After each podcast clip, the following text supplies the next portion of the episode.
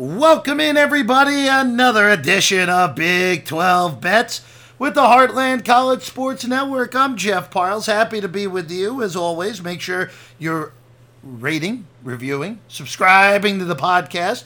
Make sure also checking out the weekly article at heartland college sports dot com. Comes out a little bit before this podcast, so if you want these picks early, go ahead, read the article. There's some explanation, and I'm going to tell you right now, this is an interesting week in the Big twelve, so you may want to check out that article as well as this podcast right now. All right, let's get into it here. Starting on Thursday night in Houston, Texas, the Houston Cougars and the West Virginia Mountaineers. The Mountaineers, of course, only one of two unbeaten in the Big twelve, as we all expected. West Virginia and Oklahoma, the two remaining unbeatens after the Sooners' dramatic win last week in Dallas over the Texas Longhorns. Thanks, Sark. Thanks a whole lot for that one last week. Uh, if you were a Texas backer any time in the game, except for the pre-flop numbers, probably weren't good, but halftime, in-game, boy, Sark did everything to allow Oklahoma to stay in that game. The horrible play calling at the goal line on that first and goal at the one scenario, running a play on fourth and goal. He should have ran on second and goal. And then the just, to me, the absurd decision to kick the field goal and play for the field goal, and then having his defense allow Oklahoma go right down the field. But credit to Dillon Gabriel, who now deserves to at least be in the mix for the Heisman. Maybe a little bit difficult with those great candidates out west in Caleb Williams and Michael Penix Junior It may be a little bit difficult for Gabriel to realistically get into the mix, but hey, Oklahoma goes thirteen and oh. Gabriel's at least going to have an opportunity to win the Heisman Trophy here this year. All right, but to West Virginia and Houston. Let's get to it. Mountaineers three-point favorites, forty-nine and a half the total. West Virginia's defense has been quite good in conference play. And yes, I understand it's only been two games in conference play, and one of them was against Texas Tech in the game where Tyler Shaw broke his leg. And the other one is against T- Texas Christian, where T C U, look, I still like T C U's offense, despite the fact that it has not looked as impressive as you would hope so far this year. West Virginia's defense was also great against Pitt, who is one of the worst Power Five offenses in all of college football, and they were great against Duquesne, a, a F C S school. The only team that's really moved the ball on the Mountaineers so far is Penn State. Seven and a half yards of play, thirty-eight points, and a late cover because James Franklin clearly knows what the betting lines are, which is true. We've already seen that multiple times this year. It is a surprise to see how good West Virginia's defense has looked so far in the early season. But now they draw Houston. And this, of course, is the Dana Holgorsen Bowl, first time since Dana has seen West Virginia since leaving for the University of Houston. Uh, of course, Didn't I wouldn't say left Morgantown on the greatest of terms, to put it politely. And so far this year, now look, I expected Houston to be the worst team in the Big twelve, so I'm not overly surprised that through five games they're two and three. And quite frankly, they should be one and four. They were very lucky to win that game week one against U T S A. And really, the case in point of what this Houston program is under Dana Holgorsen at the moment is they are a poorly coached football team. And the telltale sign of that is what happened to them in Lubbock, where for two quarters, Houston could not be stopped by the Texas Tech defense. Over eight and a half yards of play in the first half, twenty-eight points. By the way, they were still losing at halftime thirty-five twenty-eight because their defense couldn't get a damn stop. But in the second half, they did nothing. They did absolutely nothing in the second half. And Texas Tech's defense out totally out was their coaching staff totally out adjusted Dana and his staff, and we've already seen that in multiple occasions this year. Other than the U T S A game, where that was more Frank Harris throwing the ball to the other team, this Houston team is the worst team in the Big twelve. I have them power rated last, even with the other teams in this league. Looking at you, Cincinnati, that are not up to par to what the league should be at the moment. Even Oklahoma State, who I thought might have been one of the bottom teams, got a big win last week. We'll get to the Cowboys a little bit later with the te- with the K the state of Kansas two-step for Oklahoma State. But look, I don't love this West Virginia team. It is quite possible that this is smoke and mirrors to four and one, but hey, they only need two more wins, and they're going to a bowl game in a year that no one expected them to get to a bowl game, where their schedule is very favorable. were a stunning trip to Arlington. Look, I'm not saying it's going to happen, but it is not impossible with the way the schedule breaks. If West Virginia wins on Thursday, o- Oklahoma State at home, they'll be favored in that one. In Orlando against U C F, they'll be a small fit, a small underdog, if any, in that one. They'll be favored against B Y U. They're going to lose to Oklahoma and Norman. And then the last two games of the year, Cincinnati and, and Baylor in Waco. Baylor looks awful. There is a legitimate shot for West Virginia to go through this conference play with only one loss. As wild as that sounds, eight and one is not impossible, and it would all depend on the tie breaks between them and Texas at that point, assuming the loss comes against Oklahoma. It's crazy. It's crazy to talk about that, but it is not out of the realm that West Virginia can do this. And it will continue on Thursday. I like the Mountaineers. I'm not sure how Houston's scoring in this game. Even with the struggles of Garrett Green throwing the football, West Virginia will be able to move it on the ground in this game. West Virginia is just a better football team than Houston, and it's only three. Yeah, they're both off a bye. Yeah, look, it could be West Virginia at the peak of their power rating, but I think West Virginia is just much better than Houston, so we'll take the Mountaineers on the road, minus three against Houston. Let's go to Cincinnati next. Iowa State on the road at Nippert Stadium against Cincy. Nice win last week for Iowa State, who beat T C U pretty handily there at Tri-Stadium. And for all that's gone wrong for the Cyclones, they are two and one in conference. Obviously beat Oak State, they beat T C U, and quite frankly, if they didn't lose that game against Iowa, or excuse me, not Iowa, forget Iowa, that loss is acceptable, even though I don't think the Hawkeyes are any good. If they don't have that loss to Ohio, and especially in the fashion that it happened against Ohio, maybe talking about the Cyclones as, all right, you know what, this is not a bad team at four and two. They're going to probably make a bowl game. Instead, it got so negative on them, and I'm guilty of this, that I discounted them. And I was wrong for that. This is a totally average football team. Six and six is in play still for them. It's in play. I think it's a stretch because they're going to be an underdog in every game. But maybe at Baylor in two weeks... But since they're five at Cincinnati, I don't think they're going to be favored in any games. By the way, Cincinnati's a five-point favorite in this one. Lowest total of the week in the conference at forty-five. Uh, I, I don't mind this game under the forty-five. I don't mind it at all. Iowa State's defense is good. And Cincinnati, if they have a unit that you would like, it would be the defense. Now, Cincinnati, I think, is one of these teams that is perennially overvalued in the betting market. We saw it a few weeks ago against B Y U. B Y U won that game handily. Now, we see it again here against Iowa State. I think Cincinnati should be closer to about a three-point favorite in this game. Now, I don't want to quite get there on, a, on making this an official bet on Iowa State because we are asking Iowa State to go on the road, and the Cyclones have been significantly worse in their few road games than they were at home. If this game was at home, I would like I would take Iowa State as a pick. I wouldn't even hesitate on that. But because they have to go on the road to an environment that, look, I got to give the U C fans a lot of credit. They have showed up. They have been. They are a great fan base. They are electric. This will still be a really good crowd for a noon kick there in Cincy. But five feels like it's a little too much, especially in a game that I think is going to be under a low total at forty-five. So this is an official lean. Iowa State plus the five. Five and a half was in the column. Now it's five across the board. I think five is better now. Be a little more consistent with what the market is. I think five is still good. There's really no difference between five and a half and five.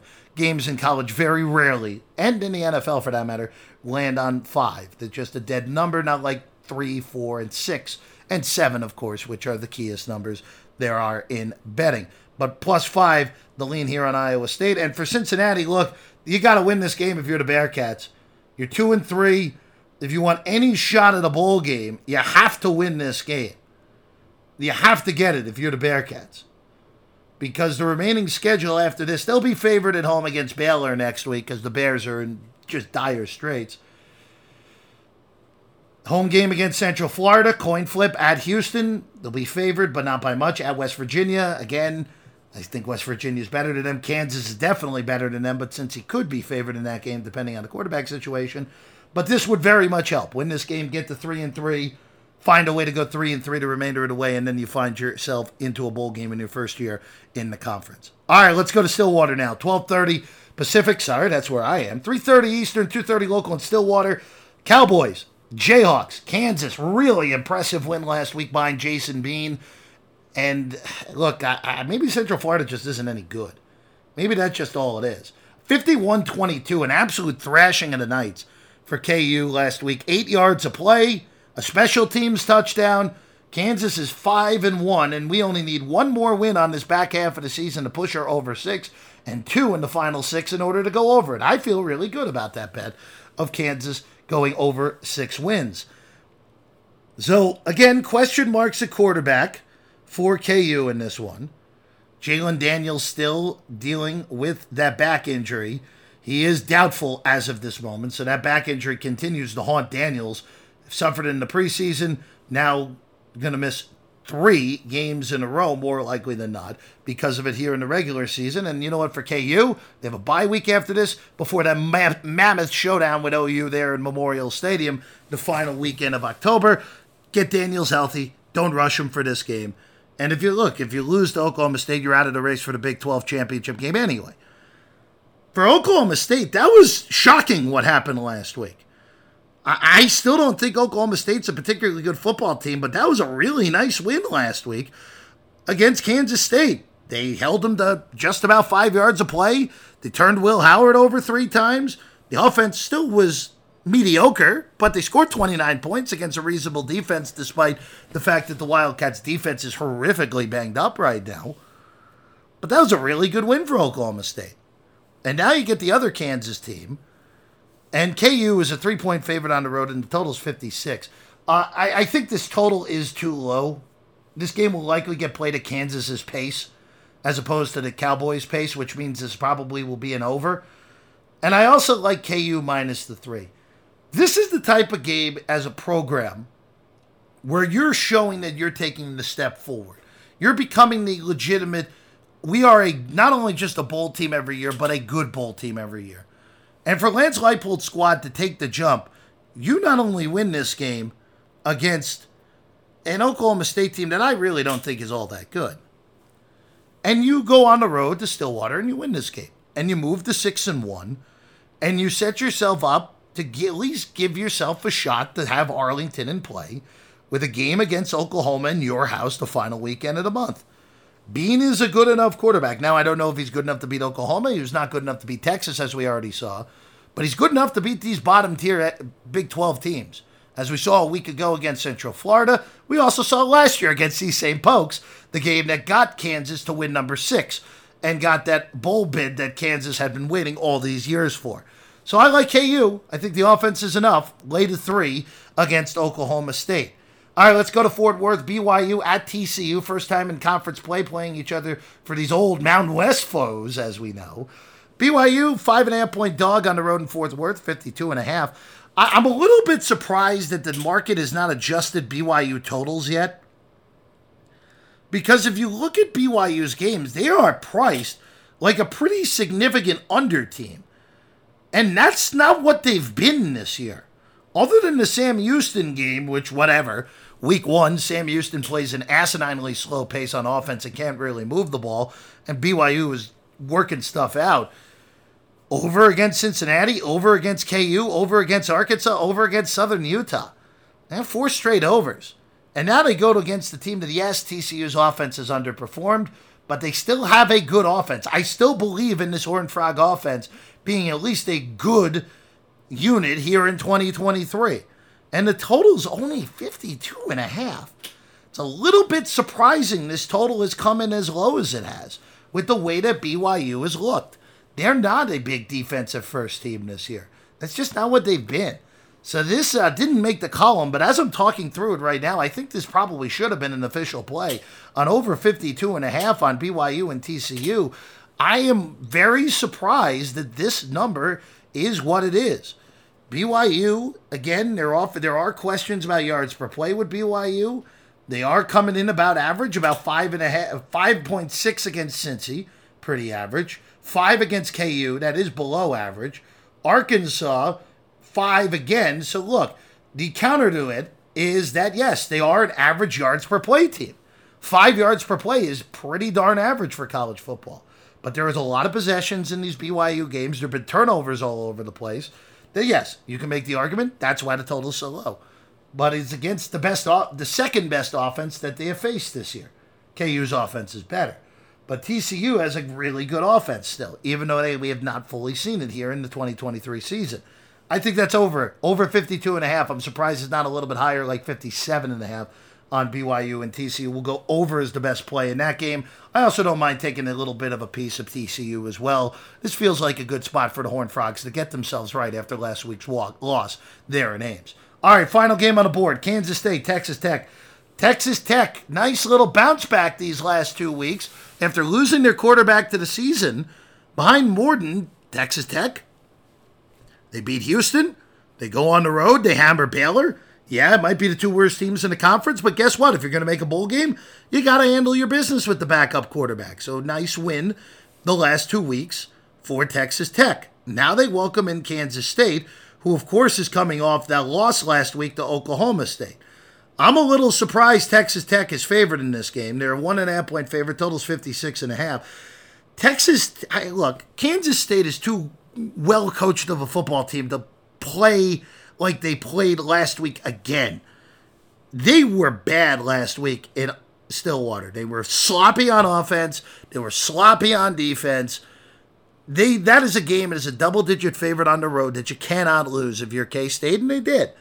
And now they go on the road again to a difficult place to play in West Texas, as we know. But I'm still buying stock in Chris Kleiman and Will Howard. I know Howard struggled, turned the ball over three times a week ago, but I do expect him to play better. Now, it is definitely a step up in class and defense that K- K-State is facing. Texas Tech's defense, much better than what Oklahoma State is. But it's a scenario where I fully expect a bounce-back performance from K-State. Now, the big question mark is, how are they going to handle all those defensive injuries? They have multiple secondary players out yet again, and they've been dealing with injuries all year long. That is why K-State looks like a worse team than they were a year ago as the Big twelve champions. Despite having, yeah, you lose Deuce Vaughn to the N F L. Will Howard, of course, uh, t- taking over full-time at the quarterback position, even though, of course, we saw a lot of him a year ago. It is, it is surprising to see K-State struggle like they have. And I think this is a good get-right spot for K-State. We'll take the point and a half. If you want to take the money line, no problem with that either. Just make sure you're not laying a price on the money line. Make sure you're getting an even money or a plus one oh five. On Kansas State. I, I if you're laying minus one oh five, just take the point and a half. You get yourself an out. If K-State loses the game, you get your you you win your money on minus one ten, and it's only five cents difference. So I like K-State plus the point and a half. Money line is good as well against Texas Tech. All right, that's all the time I have. Those are the five games. Make sure you, you, you rate, review, subscribe to the podcast here, Big twelve Bets with the Heartland College Sports Network, heartland college sports dot com for the weekly article as well, the bonus plays exclusively to the article online. Until next time, I'm Jeff Parles. We'll see you next week. O U, Texas back in action next week. We'll talk, about, talk to you about them next week, those games, here on Big twelve Bets.